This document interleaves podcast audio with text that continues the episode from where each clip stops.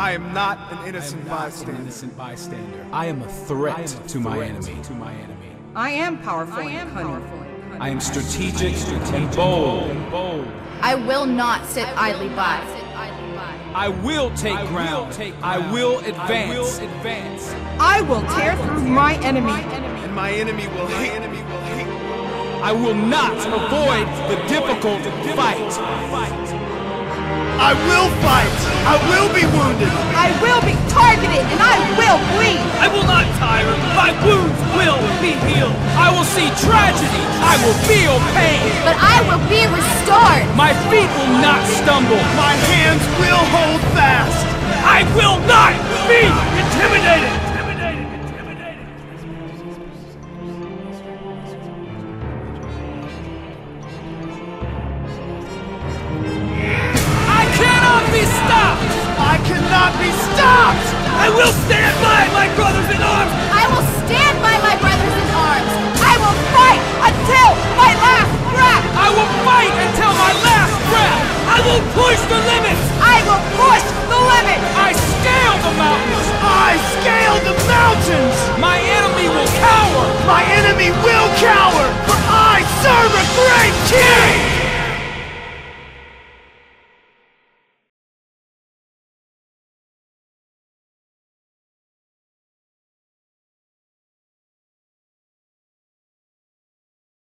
Hey, page 73, we're on the topic once again. Don't capitalize his name uh, Satan and demons. That's right. And once again, the exciting, incredible statistic is there really a devil? 65% of people say absolutely not, which is crazy.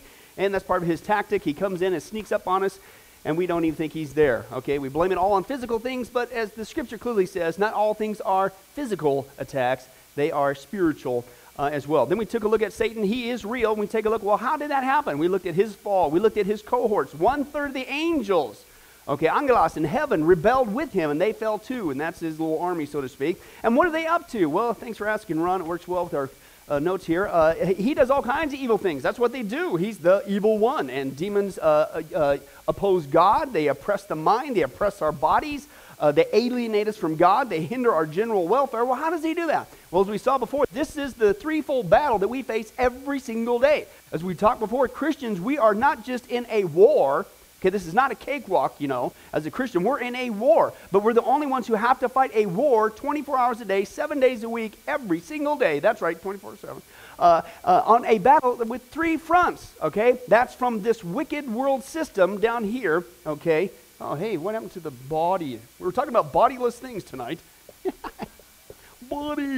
Okay, as we saw there, I thought was something missing. Okay, then we got the world, we got our flesh, the old man, as we saw last week, and of course, the devil or demons themselves direct attack. That's our threefold front. Every single day, this is what's coming against you to try to lure you away, to try to pull you away from living in the realm of the spirits, okay? And he does that uh, very, unfortunately, uh, successfully. But we saw the good news was guess who's sovereign? Guess who is not? God is, okay? Uh, but, and guess who, therefore, is not a loose cannon on deck and gets to do whatever he wants? And God's up there going, I hope he just, it's not going to happen. He doesn't, he's not too mean to him and he doesn't mess things up too. Are you kidding me? Okay, he only gets to do what God allows him to do. Read the scripture, as we talked about, was the good news. Okay, but now we are at the bottom of page 80 and it says, well, what is our protection against Satan and his demons? He's real. I don't care what the percentage says, he is real. Are the demons. A third of the angels, they are real, and you're really going to go through spiritual warfare every single day. We talked about this before. I think one of the things that he wants us to do as Christians is to not just deny his existence. We can acknowledge that the enemy is real, but what he'll do is he'll get us to get uh, frustrated or discouraged or apathetic, thinking that somehow, someplace before we get to heaven, we're going to somehow maybe achieve this, uh, this bubble where the enemy will no longer mess with us, or we'll achieve this plateau where we'll never have to experience this heat. That's a lie. It will never stop until we get to heaven. But it's okay, as we're going to see tonight. God has not left us hanging high and dry. He's given us his armor. The problem is we don't put it on. Okay? We'll get to that in a second. As we've seen, Satan's very intelligent, daimonion, that's what it means in the Greek, they're intelligent ones, uh, and his well organized strategy to wreak havoc with believers. Love those words, wreak havoc. This is serious stuff, okay? But God has supplied us with the resources to stand against the satanic powers that seek to destroy us. Underline that. That's real. He's out there to destroy you. to destroy you as a person. He'd kill you if he could, but praise God, God's the author of life, not him. Okay? He's out there to destroy your testimony. He's out there to destroy your family. He's here to destroy our family. He's here to destroy the church. He wants to destroy everything. That's what he does. In Paul's letter to the Ephesians believer, he tells us how to stand against the schemes, methodia, methodology, the methods of the devil. And his use of the soldier metaphor is probably the result of his writing this, Paul writing this, during his first Roman imprisonment, listen, where he, Paul, was chained to a soldier who guarded him. How would you like to be that soldier? Huh? You ever have somebody say, man, you're one of those nagging Christians. Would you just shut up about Jesus? Would you be quiet? Can you imagine being chained to Paul? You were destined to be saved. You know what I'm saying? I got to think about that. Flip that around. Hey, wouldn't that be cool if, if, if uh, 20 years from now they say, hey, can you imagine working with uh, Ron Wagster? Man, uh, you just had to be saved. It just, uh, uh, well, could you imagine Mario? I mean, every time he came over our house, Jesus, uh, Jesus, uh, you know, and I got saved. I just, that's the whole reason I became a Christian. I was chained to this guy. Isn't that the way we should be? Right? Wow. Okay, and then if you read in throughout the scripture, there is indications, as Paul says, oh, and those from Caesar's household say hello. So you know that people there got saved too. It's pretty cool as what's going on there. Okay, let's continue on. He talks about that. He says, Paul's command then is to be strong in the Lord, not yourself, the Lord, not your methodologies, in the Lord and the strength of his might. The verb here is the same form as to be filled with the Spirit. As we saw, that, that means to be under the control of, literally under the influence of. As we saw before in that aspect, uh, if somebody drinks a bunch of alcohol, they're under the control of, under the influence of the alcohol. And Paul says we need to be under the influence of God. That's what this is up here. That's that sphere we've been talking about for three weeks now, is under the realm of the Spirit. You need to be under the control of, okay? The present tense indicates this is something we must constantly do. Constantly. We talked about this before. This is why the Bible says it's your mind. Pay attention to your mind. Gird up the loins of your mind. Pay attention constantly. We use the analogy, it's, it's warfare that we are in. When, when you're in jungle warfare, are you out there yucking it up, lighting firecrackers, listening to radios, hey, God, that's not what you do. You are constantly alert. You're looking around. You're paying attention. You're, you're focused. Every single step. That's what the scripture. We must constantly be on guard. We must constantly stay in that realm, or he's going to lure you out. As we saw before, that's what he does. He wants to lure you out because he wants this to start being produced through your body. Okay, let's continue on. He says that is, he's, it's a present tense. We must constantly do this. That is draw power from the Lord, the strength of his might, right there. You want to put a face to it? You want to put a face to it? Okay, I'm putting on the armor of God. I'm drawing on the power. It's in his might. It's in the power of the Lord. It's right there. That's the way you live. Every single day, constantly stay in there, stay on the things of God, be consumed with the things of God. You're empowered because you're in the realm of the Spirit. And when you're in the realm of the Spirit and you walk, live, and keep in step with that, you will not fulfill the lust of the flesh. You're not going to give into that temptation. You're not going to be uh, able to be drawn out. Isn't that awesome? So here we have the enemies coming at us, and Paul says, hey, all you got to do is just stay in that sphere. You'll be okay. We just don't do it, do we? But that's his charge, mm, constantly. Okay? Okay, the durative present tense is important. We must constantly appropriate, your first blank there, we must constantly appropriate power in this, our union with the Lord, since we need it all the time, lest at any time we be caught by the enemy. I was sharing with this uh, uh, again today with somebody we were talking about last time. We talked about temptation. You remember the, the, the Greek word, the verb there, the deleazo, okay? It's actually like a fishing term. It means to lure. Lure, he uses bait. The enemy baits you. You're in here having a great time with Jesus. It's awesome. You're just so focused with him. You're walking, living, keeping the step. It's awesome. And all of a sudden, he throws, he casts a line and he lures you to come out of there. Don't do that. Don't fall for it. Stay in the realm of the Spirit. He wants to catch you, he wants to snare you. The only way for us to fulfill this command is to be strong in the Lord, is to fulfill the next command that Paul gives us. And he says, Put on the full armor of God. Okay, all of it. Not some of it, all of it. Full armor. Not a piece of the armor, all of it, which implies you need to know what it is and you need to do all of it. Okay? Let's continue on. The verb put on is in the middle voice and can be translated you yourself put on the full armor of God. I can't do it for you. Well, uh, Pastor preached that sermon on the full armor of God. Whoo, I feel so. Sp-. You need to put it on. And this is why I noticed it's funny. I remember one time I was uh, uh, doing an internship, and this lady, she was just, that was her routine. She was reciting the passage here on the full armor of God, okay? And it's like it was some for, sort of a formula, okay? This is not an idea, this is an action, this is a verb. Put it on. Okay, we're going to explain what it is, and I think that's our problem. We don't know what it is. So we just go through this little Christianese, I put on the helmet of salvation.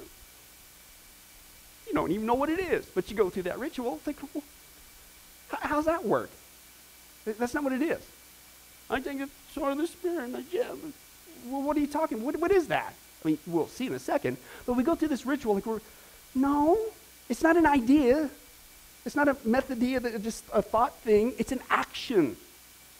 Okay? And we'll see that here in just a second. This shows our personal responsibility to put on the armor. At the same time, we need to remember that the armor is the armor of God.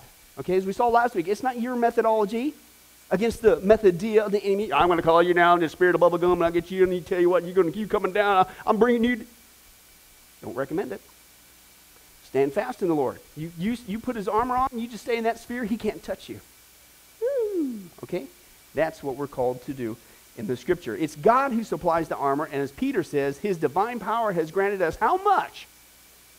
Everything you need. He doesn't leave us hanging high and dry. There is no lack here. Isn't that awesome? Isn't that a comfort to know that it isn't just until we get to heaven that we can experience his perfect joy and peace and all the fruit of the Spirit? We can experience it now. He's given us everything we need for that. It's just, as the first blank says, we don't appropriate it, do we? Okay, let's continue on. Everything we need pertaining to life and godliness. Paul then gives us a needful reminder. The battle that we engage in each day is of a spiritual nature. He says, Our struggle is not against flesh and blood, it's against the rulers, the powers, the world forces of this darkness, against the spiritual forces of wickedness in the heavenly places. Satan resides in the heavens, the ouranos, the atmosphere, until he is cast down to earth in the middle of the tribulation period, Revelation chapter 12. Until then, he is the prince of the power of the air. We saw that before in Ephesians 2. In addition, they believe that this is, if you will, like a military ranking. Okay?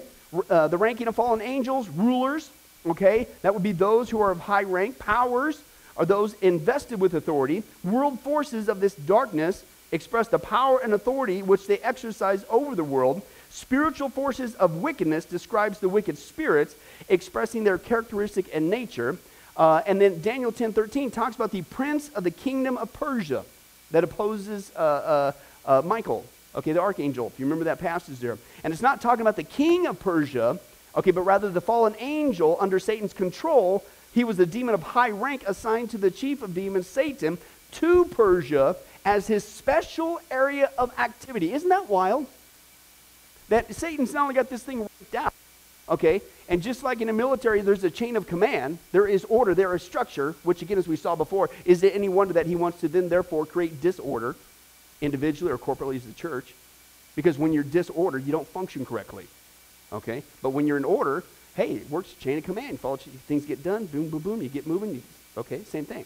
But isn't it interesting how there actually is, in this account, okay, an actual angel of high rank, a demon, okay, a fallen angel, over this country. And I got to thinking, gee, I wonder what the demon is for America right now.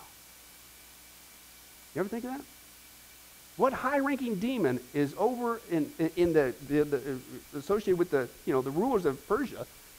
What's going on here in America? I wonder what that is. Hey, let's bring it a little closer to home. I wonder what the demon is, the high-ranking, whatever.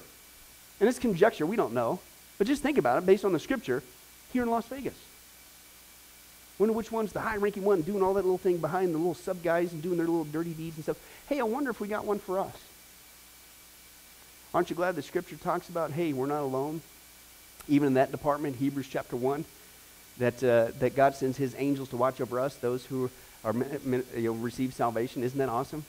and praise God, aren't you glad that there's uh, twice as many of God's angels than there are demons, fallen ones? Okay, do the math. Okay, let's continue on. Now, what is the armor of God? Okay, obviously, Paul tells us the only way to stand firm against the schemes of the devil is to put on the full armor. Again, I stress the full armor. That means all of it, not some of it. Don't leave any space undone. Don't leave any area of vulnerability on you. Put the whole thing on, and he can't touch you. Okay? What's the use of just putting on the helmet if you don't put everything else on? Okay? Yeah, your head's okay, but what about the rest of your body? Put on the full armor of God. Okay, is what he says. It's extremely important for us to understand what the armor is and how to put it on. And this will keep you away from doing some of those little Christianese things we do. And oh, I put on this and I put the belt and whatever. And you have no clue what, what? You're not gonna, I'm sorry, you're not going to benefit from that. You need to know what it is and what you're doing because it's an action. Okay? It's not just an idea stuck in your brain. Okay, let's continue on. There's six pieces that Paul lists that make up the full armor we must put on to be prepared for what? This, this potluck of an experience. This stroll through the shopping mall till we get to heaven someday. Myrtle. Okay, Myrtle, that's a good West Midwest name. I got all kinds of, hey, I got an Aunt Beulah. Don't make fun of that. That's true, Beulah. I've never met another person with that name, but in my family history, and I'm proud of it. Let's close in prayer. No, let's continue on. Uh, battle is the word that's used there, okay? It's not a cakewalk. Uh, the full armor. So if there's six pieces to Paul uh, uses in the armor of God, how many of those pieces, for those of you hooked on math and who actually are paying attention, how many of those six pieces should we put on every single time? Hey, you guys are awesome. Let's see what they are. Uh, the uh, girding the loins with uh, truth, the belt. Okay, the belt of truth is the first one. Okay, for a Roman soldier, the belt was a very important piece of equipment. A Roman soldier normally wore a long, free flowing tunic. Okay? How many guys wore that last week? Obviously, it was a cultural thing and whatever. So, uh, uh, and this would obviously get in his way, right? If he was in battle. How many guys would like to show up in a robe? Arg, I shall get you now, the. Okay, well, that's what they did. They, that was the kind of their cool clothing back then. Okay, and uh, but obviously, get in his way if he was in battle, which we're in, and it would hinder his movements, right? So he would strap a belt around his waist, then pull the loose ends of the tunic through it in order to keep it above his waist. So he basically would cinch it up and take the belt, right? And now his legs were free from if he had to run or fight and stuff like that. Okay, that was what he, that's what he's talking about. Okay, in order to keep it out of his way. This prepared him for action and kept him from stumbling or being hindered by the tunic. Okay, let me give you a modern vernacular. You'll understand the importance of having to cinch something up, otherwise, you're going to fall down at the least inappropriate time. How many guys have ever seen those, uh, those kids, teenagers? And they got these pants, man. And the pants are just dragging on the ground. What's that song? Pants on the ground, pants on the ground, looking like a fool with the pants on the ground or something like that. Remember that, right? Okay, so obviously, if you ever seen them, if, if uh, somebody's coming after them or they're actually attempting to run, what do they, they gird up the loins of those pants, don't they? They just pull them babies up so they can, it's like, okay.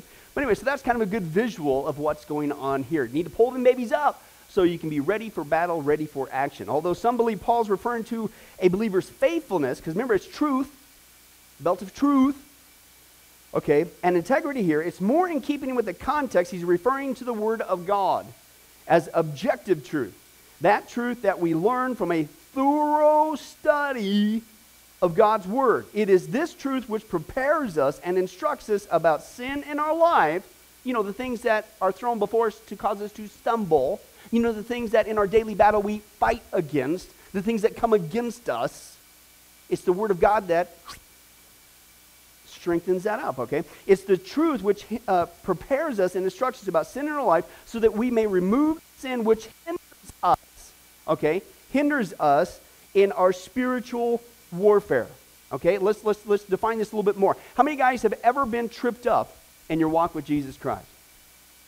Okay, how many guys ever stumbled in your walk with Jesus Christ?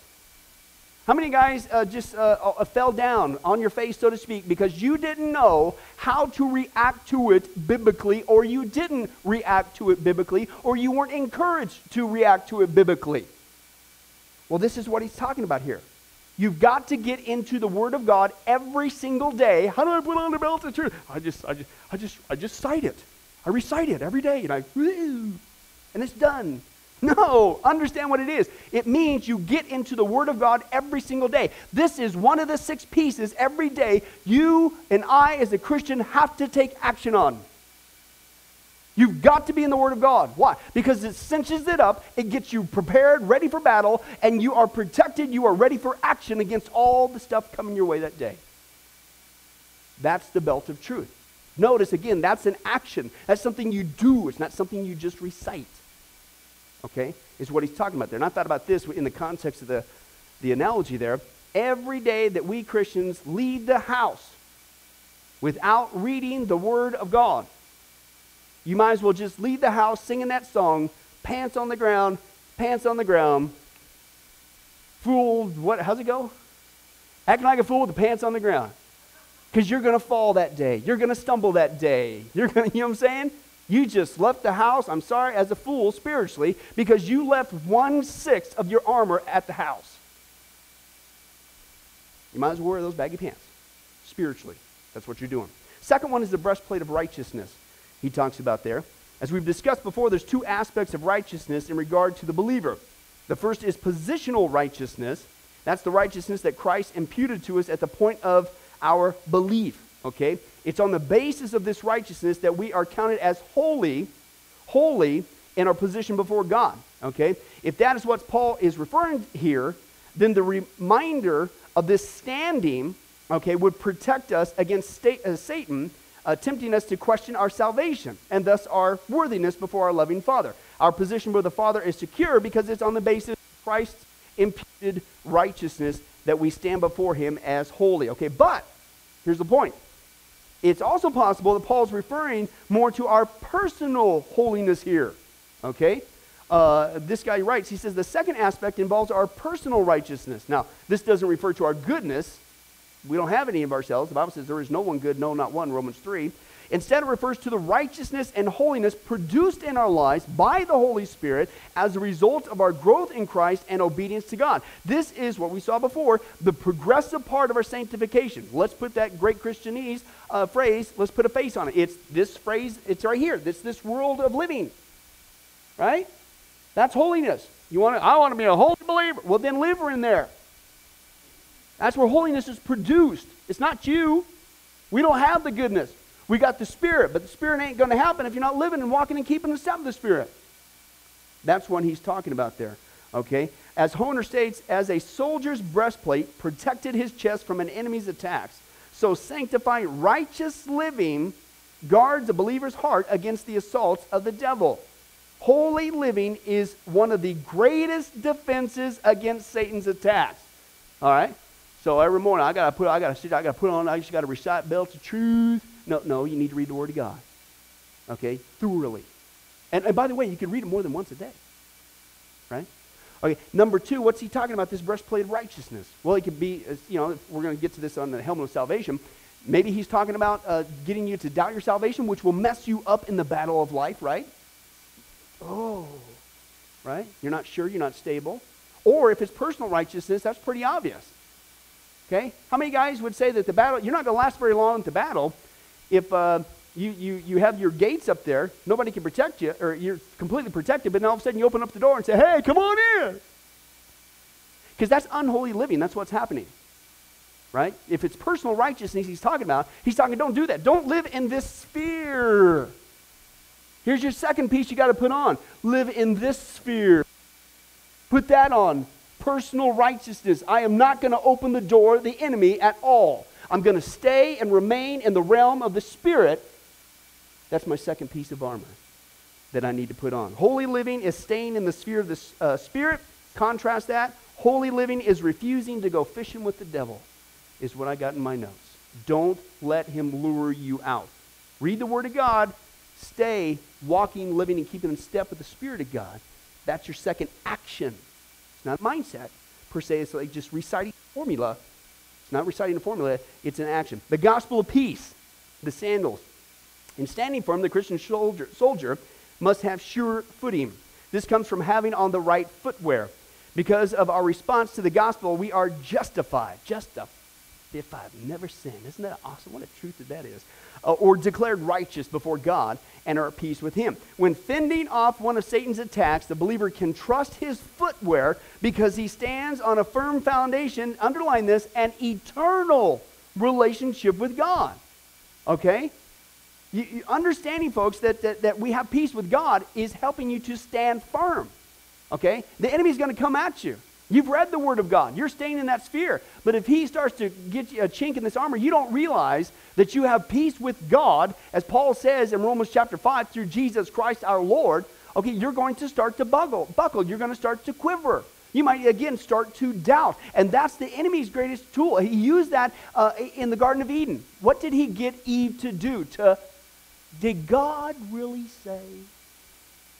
How many times you been having a great time? You read the Word of God. You're living in this realm of the Spirit, and all of a sudden this thought comes to your head hey, look at you. Look at what you just did. God can't use you, Christian. And then maybe you don't start seeking God that day as much fervor because you're filled with condemnation. But the Bible says there is no condemnation for those who are in Christ Jesus. Maybe you don't witness to somebody because you don't feel, none of us are worthy of ourselves to witness, but that's not the basis. We have peace with God. We're his ambassadors for Christ.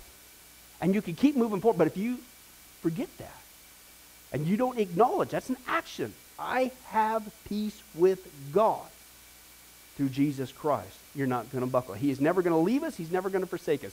I said this before, but write this passage down, Hebrews 13, 5. And that's the passage we've talked about many, many times. It's one of my favorite ones in the Greek. Okay, if you really want to Greek out, this is a great excuse to do so. God says, I will never leave you nor forsake you. This is what the Greek literally says.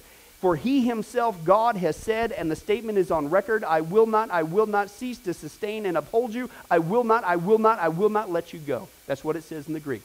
It's a double negative followed by a triple. It's absolutely phenomenal. We have peace with God. He's never going to leave us. I don't care. This day, I'm reading the Word of God. I'm staying here, and I can stand firm because I got peace with God. He's here. He's never going to leave me nor forsake me. I don't care what you do. I'm at peace. You can't mess with me. That's your third one. Every day to put on if you want to stand firm against the methodia, the evil one but you still got three more to go. This shield of faith, although Roman soldiers carried one or two types of shields, it is the larger one that is mentioned here. The shield was a very large oblong shield, some four feet tall and two and a half feet wide. So if you're my size, basically you're completely covered. Okay, is the good news. Okay, you can't go anywhere because uh, you got to drag it. But anyway, uh, it was used by the soldier uh, to hide behind to hide behind in protection from the arrows and the flaming missiles which the enemy would hurl at him. Okay, of faith, that's the genitive of content. The shield uh, consists of faith, okay, is what's going on. It's faith. Now, now, is faith just a feeling? No, it's, it's an action. It's something you do. You believe. You take God at His word. You trust Him. That's an action. That's a, I put on the, the, the, shield of faith. I just put, no, it's an action. Every single one of these, I cannot believe this enough. Every single one of these is an action, something you do. You don't just recite some formula. It's something you do. Okay? We need to take God at his word. Paul points out that when the fiery darts of Satan are shot towards us, we continue to trust in God and what? Obey him. Okay? Because you can know God's word, but you don't believe it. You don't trust God. And or you hear the word, but you're not a doer of it. You need to do it. Satan's tricks are neutralized by our trust in God and his word. Okay? You can bank on. Let me give you some action steps on that one. Okay, we've talked about this before, but let me put some meat to this. Well, how do you do it, Pastor Billy? Okay, I got the Word of God thing and, and, and the belt of truth, and that's the Bible, and I got this holy living thing and, and, and the breastplate of righteousness, and I'm supposed to you know stay in that sphere and live a holy life for Jesus. And I, I get this peace thing. I got peace with God, and I'm at peace because God's taking care of me. He's never going to leave me nor forsake me. But what, what, what's this shield of faith? Well, here's how it works. Let me give you some examples throughout any given day what you can do in applying one sixth of this armor, simply just called the shield of faith. It's kind of combined with the last one, the sword of the Spirit. That's the word of God. But listen to this. Okay, let me give you an example. Maybe you're having a great day with Jesus, you've done all the other ones, and all of a sudden a thought goes to your head, oh no, the finances, what in the world are we going to do? What do you do? Well, I put on the breastplate of righteousness, I built truth, sandals, talk, faith. Combine it with the Word of God, the sword of the Spirit. Here's what you do, okay? The Bible says this Psalm 37 35. I've never seen the righteous forsaken or their children begging for bread. 2 Corinthians 9 8. God is able to make all grace abound to you so that in all things, at all times, having all that you need, you're going to abound in every good work. Philippians 4 19. My God will supply all your needs according to his riches in, in Christ Jesus. There, I, you ain't moving. You ain't, the fiery darts didn't work. You come back, you put it up with faith, applying the sword. That's an action. It's not just something to recite. Okay, let me give you another one. Maybe, uh, uh, again, we talked earlier, the enemy comes at you. You're having a great day with Jesus, and all of a sudden, you know, he reminds you of that sin that Christ had already long forgotten. Could be that day, could be eight years ago, but it's already forgotten. But he comes and he torments you, and all of a sudden you're just, oh, you start to freak out. What do you do? You uh, shield of faith, have faith, take God at his word, start applying it. Romans 8 1. There's no condemnation for those who are in Christ Jesus. 1 John 1 9. If we confess our sins, he's faithful and just. He's going to forgive us of our sins and purify us from all unrighteousness. Psalm 103 12. For as far as the east is from the west, so far he's removed our transgressions against us. Micah 7 19. He will again have compassion on us. He'll tread our iniquities underfoot. He'll cast all of our sins into the depths of the sea. Hebrews 8 12. For God will forgive all of our wickedness and remember our sins no more. Let me give you one more. Hopefully, you're catching on. You're having a great day. You're in this war with Jesus Christ. You've done all the other things. All of a sudden, somebody starts to persecute you, falsely say all kinds of evil against you, threatens you. What do you do? No, shield of faith, apply the word of God. Hebrews 13, 6. So we say with confidence, The Lord is my helper. I will not be afraid. What can man do to me? Psalm 18, 2 through 3. The Lord is my rock, my fortress, my deliverer, my rock in whom I take refuge. He's my shield, the horn of my salvation, my stronghold. I call to the Lord who is worthy of praise. I am saved from my enemies. Psalm 27, 1 and 3. The Lord is my light and my salvation. Whom shall I fear? The Lord is the stronghold of my life. Of whom shall I be afraid? Though an army besiege me, my heart will not fear. Though war break out against me, even then will I be confident. Psalm 91 He who dwells in the shelter of the Most High will rest in the shadow of the Almighty. I'll say of the Lord, He is my refuge and my fortress, my God in whom I trust. I'm taken by faith, shield of faith. Surely he's going to save you from the foul snare, from the deadly pestilence. He will cover you with his feathers. Under his wings you will find refuge. His faithfulness will be your shield and rampart. You will not fear the terror of night, nor the arrows that flies by day, nor the pestilence that stalks in the darkness, nor the plague that destroys midday. Listen, though a thousand may fall at your side, ten thousand at your right hand, but it will not come near you. Why? 1 John 4 4 says, Because greater is he that is in me than he that's in the stupid, stinking world. I don't need to be afraid. You can't move me. I got the armor on, man. Works a whole lot better than going, ah, oh, I call you down, spirit of bubblegum. I tell you something. Take the armor of God any day of the week, man. Works every time. But see, the key is you got to put the whole thing on. Because you leave one of these six off, you're vulnerable. You got to know what it is, and you got to put the full armor. He, he stresses that several times. Okay, let's take a look at the next one the helmet of salvation. Uh, that's the bronze and leather helmet of the Roman soldier, protected his head from arrows or swords. Paul's point here is either that the believer is, as a result of his salvation, presently safe uh, from Satan's uh, attacks, or that there is a sure future deliverance, uh, full salvation, if you will, uh, from uh, Satan. Okay, and we're going to get to that on the last page if we get there. How many guys have the shield of faith? We're going to finish this chapter tonight. Apply it. Do something. It's, do it. Okay, anyway, that's right. You know me too well, but that's right. Uh, uh, but anyway, let's go on. Uh, that's what he's talking about. He's talking about that uh, maybe it's going to be when Satan goes in the, the lake of fire, we're never going to mess with him again. When we're in heaven or the new heavens, the new earth, that could be whatever. Um, uh, and, but again, it could be talking about uh, your salvation. He's trying to get you to doubt your salvation. But again, you got the helmet on. Your salvation is secure. It's secure. You can't lose it. Because it's not yours, it's His. It's a gift. You don't take gifts away. Otherwise, it wouldn't be a gift. Okay? It's a gift, it's a helmet. He can't get you, he can't penetrate your brain, he can't get you down. Okay? And, and again, even if he's talking about Satan's attacks and deliverance, again, we don't have to be afraid. This is the cool thing right down this passage. You got to check it out. It's Titus, okay, 2.14. Let me read to you what's the common uh, uh, uh, when people memorize this, usually it's done in the King James, and it says this He uh, who gave himself for us, that he might redeem us from all iniquity and purify unto himself a peculiar people, zealous for good works. Sound familiar now? Right? How many guys realize in the Christian life, the moment you actually go outside your doors and you find at least one more Christian, and you certainly go to a church service, that man, the people of God are definitely peculiar. Yeah, they really are. Okay, that's not necessarily what he's talking about. That's why I love the Greek. And here's what it says For he gave himself for us that he might set us free from all our evil ways and make for himself a people of his own. Peculiar, we think odd, quirky. I'm just looking straight ahead. You know, and uh, that, that's not what's going on. It's literally a people of his own, literally a people of his own private possession. We are God's private possession, right?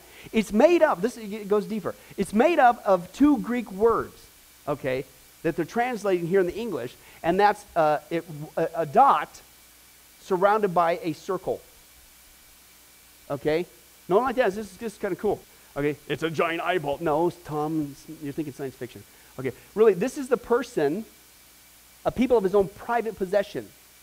And this is God surrounding us completely. Private possession. Now, what that tells you in this, it's absolutely amazing, is that nothing can enter the sphere of our lives unless first going through God. And then God says in Romans 8:28, if he allows something, even a challenge, to enter into the sphere, it's still for our good.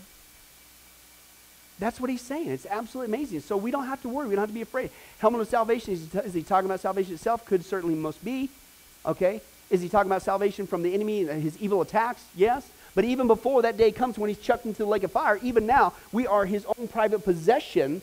And when we understand that, that even if we go through this battle and something challenging goes our way, listen, it's still for our good.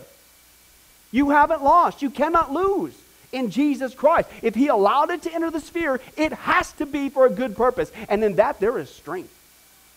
I didn't say that He did. There's nothing worse than going through the battle of life before we get to heaven, this side of heaven, than thinking there's no rhyme or reason to our challenges and that there's no good in them. That'll bring you down. That'll take the fight right out of you. But when you realize the helm of salvation, whether it is our actual salvation or one day that we are going to be delivered from Satan, and even now, we're under God's private possession care. Even if something does come through, God allowed it for a good purpose. Okay, there's strength in that. The sword of the Spirit, which is, of course, the Word of God. The Roman soldiers carried two swords, but this reference is to this short sword. It was primarily for defense, and Paul uses the Greek word rhema here, which refers to the specific word or utterance. Okay?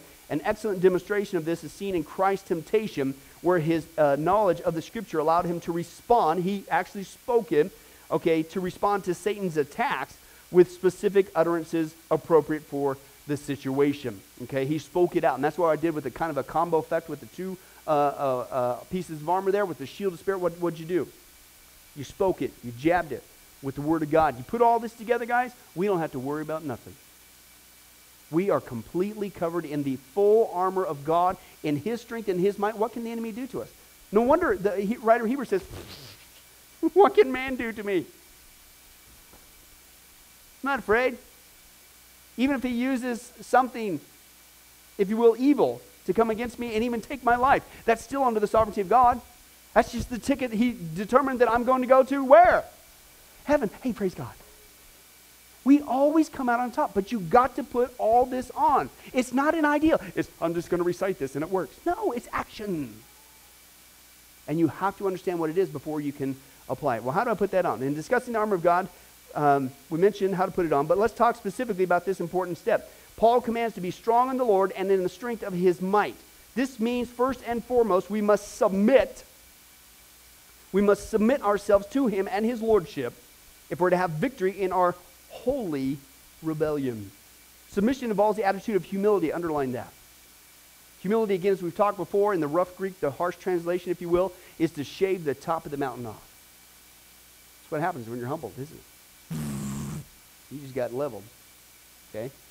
Okay, and that's what he's talking about. He said, This is why the two other passages related to standing against the devil emphasize the attitude of humility. Peter says, Clothe yourselves with what? humility towards one another. For God is what? Opposed to the proud. We've talked about this before. God, you got the whole analogy here with the sword of the Spirit, the Roman armor, the soldier, the military, whatever, that oppose the proud there. That's a military term from God. It means God is in full battle array against you. Take that one on. Don't recommend it. You'll lose every time. But how are you trying to take God on? How are you putting yourself in full battle array against God? when you're full of pride. Humility is the opposite of that. But he gives grace to the humble. So humble yourselves, therefore, under the mighty hand of God, that he may exalt you in the proper time. James' command is almost identical. It's between these two sentences that he says, Submit therefore to God. Resist the devil, and he's going to flee from you. I got in my notes a humble person is one who is dependent upon God. How do you know you're dependent on God? Every single day before you leave the house, you're doing every single one of these steps on the armor of God. I cannot leave home without it. Why? Because I am dependent upon God. A person who doesn't do that is a person who's independent on God. You are declaring your independence. I don't need Him. I certainly don't need to do this all the time. And yet He says you have to constantly do this. I say it all the time. I said before, people in counseling, and here's the way out, here's what God says. And then I usually throw out this phrase How bad do you want it?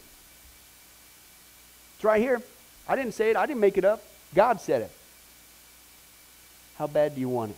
Because if you really want it, you'll leave here doing what he says because you're so sick and tired of your pants falling down to the ground acting like a fool. I usually don't say that part. But anyway, okay. Well, maybe I'll start trying. New technique. Okay? We have to constantly do it. The Greek text gives us a key to how to put the last two vital pieces the helmet of salvation and the sword of spirit. The manner in which the soldier takes up these last two pieces of armor the helmet of salvation, the sword of Spirit, is suggested by two Greek participles praying, okay, and being alert. Okay, praying. When, when you pray to God, what are you doing? I'm declaring my dependence upon God. I need God. I can't make it without Him. I'm not, I'm not just giving my, my uh, dependency that I, there's certain things I need or requests or, or, or, or uh, supplication or things of that nature. I, I just want to be with Him. I love Him. I want to talk to Him. That's a humble, dependent person. And that's also an activity that keeps you in the realm of the Spirit. Because when you're praying, where's your mind? On God. And being alert. No goofing around. You're taking this serious. This is a constant battle we're in. I'm not in the, the, the Vietnam jungles goofing off like that. This is serious stuff, man. I got, I'm ready for action. Be alert. Constantly, always aware. Because the enemy is, he's constantly looking out for somebody to what? He's a spiritual Charlie, waiting to see who's goofing off. And he'll get you away from the herd and you're toast. Okay? And that's what he's taught. You need to be alert. When the enemy attacks, and on all occasions, Christians are to pray continually in the Spirit, in the power and the sphere of the Spirit, with all kinds of prayers and requests, suggest the thoroughness and the, listen, underline that word, intensity of our praying. And like reliable soldiers, they are, uh, are to be, be keeping alert literally in all persistence. Right? So if you were given the honor of being the watchman in the military, and being on guard, on post, and you were instead uh, checking your text messages and watching phone, because now with the new 4G, you can even watch television on your cell. Okay? And the enemy came in and threw a grenade in the camp. Well, hey, no, there would be no recourse. We do that too. We always have to be praying. We always have to be alert. Always, always, always. Don't goof off in your walk with Jesus. And yet, what does the enemy get us to do every single day? Goof off. And we wonder why there's so many explosions in our walk with Jesus. Some final thoughts. In light of all that we discussed about Satan's effect on the world system, mankind in general, the Christians specifically, it's always important to keep in mind that Satan and his demons have a certain destiny. Yay! This is cause to celebrate. Okay? Through the career of Satan, demons, and fallen men, God is demonstrating to all the universe the nature and the end of moral evil. Demonic doom in the lake of fire uh, will both vindicate God's tolerance of demons. Why does he put up with it? What? Well, read the Bible. He says, hey, listen, he's not condoning this. He's only putting up with it because he's giving people time to respond to the gospel because he's not willing that anybody should perish. He doesn't like this. Okay, and he's going to have the last word. That's we're studying Bible prophecy. What's the seven-year tribulation about? God's had it. Boom, hammers come down, judgment day, I've had it. I haven't been sitting there idly by going, well, uh, said, Paul says, you're storing up God's wrath in the day of evil. Take the way out through Jesus. Because we've each had a part of that, storing up of this wrath. Take the way out. But there's going to come a day, okay, when uh, uh, God is going to demonstrate before all created beings the exceeding sinfulness of sin and its inevitable punishment. There is a limit to it. Okay? During the great tribulation, Satan and his evil accomplices will be cast down to earth where they will make uh, a last futile attempt to seize control of man and earth. The opposition of Satan and his demons can be discerned in every era of church history. The unseen forces of evil will increase. Yes, it's going to get worse. You think it's bad now? We ain't seen nothing yet. If the Lord should tarry and we're still here. And he's talking about spiritual warfare. It's going to increase their activity in the latter times, culminating in the demon inspired debacle at the Battle of Armageddon. I got Lord willing to talk about that on Sunday. you don't want to be there. Uh, not until Satan and his demons are confined to the abyss, the prison. It's your last blank there. The prison of evil spirits. Will the kingdom of righteousness and peace supplant the present satanic world system? Jesus Christ is coming back at the end of the seven year tribulation. He is going to squelch the whole world that tries to take him on. Revelation 19, he puts the whole thing down at the Battle of Armageddon. It's a bloody, and it is. Save it for Sunday. It's a bloody mess. Bloody mess.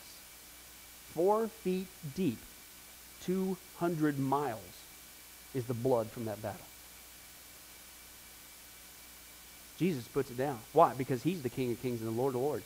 And he's going to have the last word on this baloney that we're seeing today. And the Antichrist kingdom, Christ's kingdom, is going to fall and it's going to fail.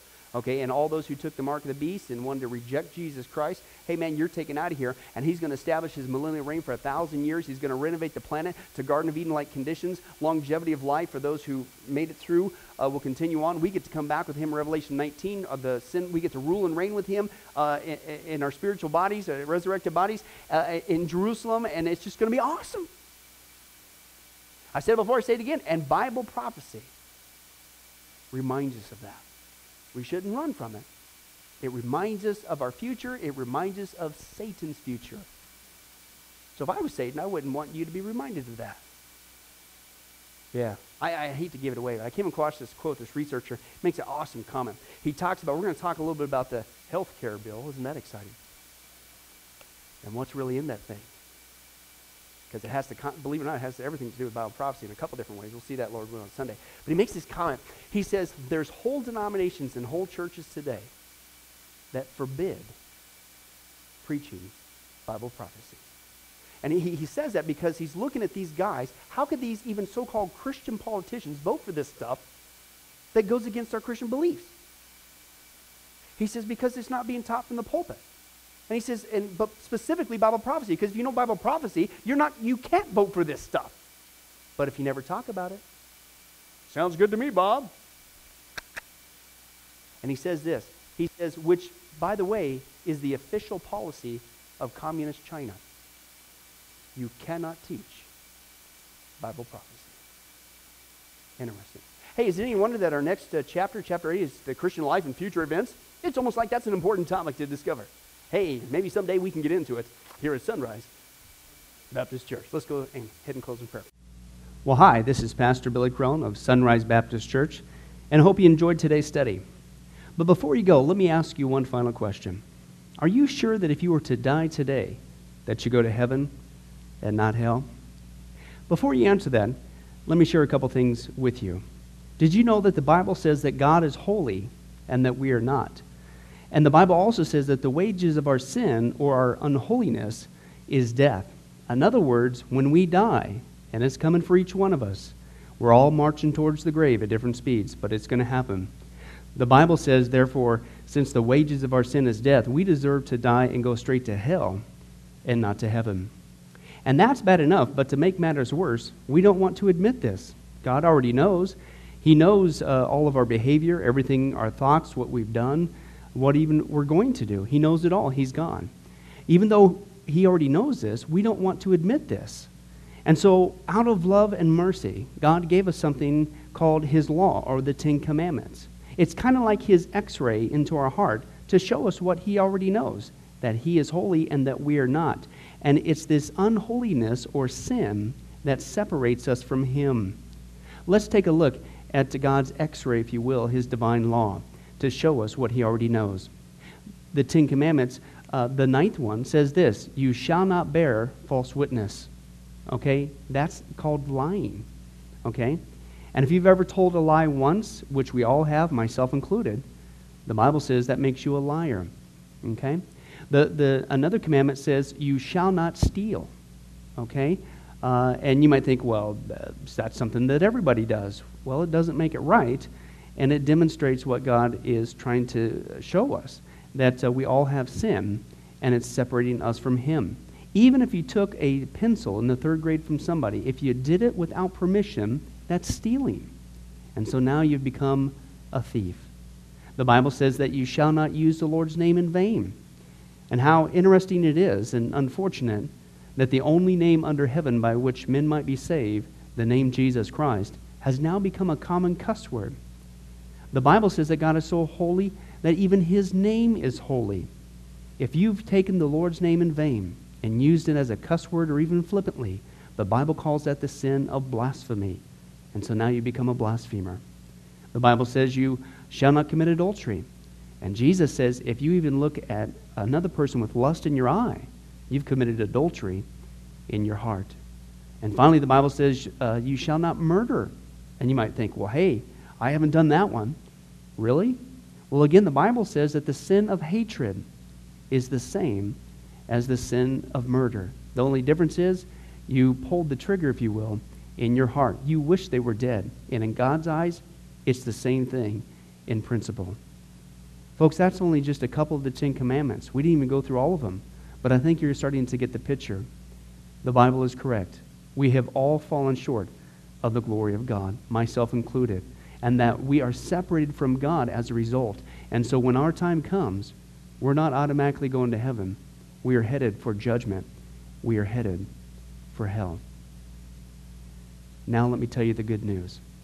The good news is that God so loved the world that he gave his one and only begotten Son, Jesus Christ, to save us Jesus Christ died on the cross. It was the death penalty of its day. He paid in full uh, the price for our sins to be forgiven. Let me give you an analogy. E- for instance, even today, we could see that a person could commit a crime. Uh, they, they cannot reverse it. The, the sentence has been passed. The judge has uh, slammed his gavel, and they are ushered off into their jail cell. And in this particular crime, they are going to receive the death penalty. And so they're behind bars just waiting for the time, waiting for the call for them to go and uh, receive the death penalty. But believe it or not, as we know, there is a way that a person can get off a death row. And that is if the one in authority, the governor, would grant them a pardon. Now, they didn't earn it. Uh, they certainly don't deserve it. And there's nothing they could do uh, to earn it because nothing can reverse their crime. Okay? Yet the one in authority has that ability to grant them a pardon. Well, can I tell you something? That's what God has done through Jesus Christ. The cross was the death penalty of the day. God sent his one and only Son to die on the cross, to take the death penalty in our place, and that if we would just receive his pardon for all of our sins, God is willing to allow us to get off a death row. He's willing to forgive us completely of all of our sins. That's the good news that I want to share with you. God loves you. The Bible says that God is not willing that anyone should perish, but everyone come to repentance. Won't you, if that's you, call upon the name of Jesus Christ right now? Won't you ask him to forgive you your sins? The Bible says that if you confess with your mouth Jesus is Lord and believe in your heart that God raised him from the dead, you will be saved. Won't you do that now, wherever you are? Please take God up on his amazing, loving offer. I'll let you down. Man will let you down. People will let you down. But God never will. He wants to adopt you into his forever family. He loves you. He's willing to forgive you of anything and everything you've ever done, past, present, and future. It's amazing. Please call upon Jesus now. Well, this has been Pastor Billy Crone of Sunrise Baptist Church. If there's anything that we can do for you, please don't hesitate to ask. Our number and information will come up here on the screen here shortly. And remember, I hope to see you in heaven. God bless. Thank you for watching this presentation from Sunrise Baptist Church. If you would like to send us a letter or any other kind of postage, you can reach us at 1780 Betty Lane, Las Vegas, Nevada 89156. For more information, you can give us a call at 702 452 8599 or email us at bcrone at getalifemedia.com or you can visit our website at www.getalifemedia.com. Billy Crone and this ministry can also be found on Facebook and Twitter. Join us for services at www.sunriselv.com.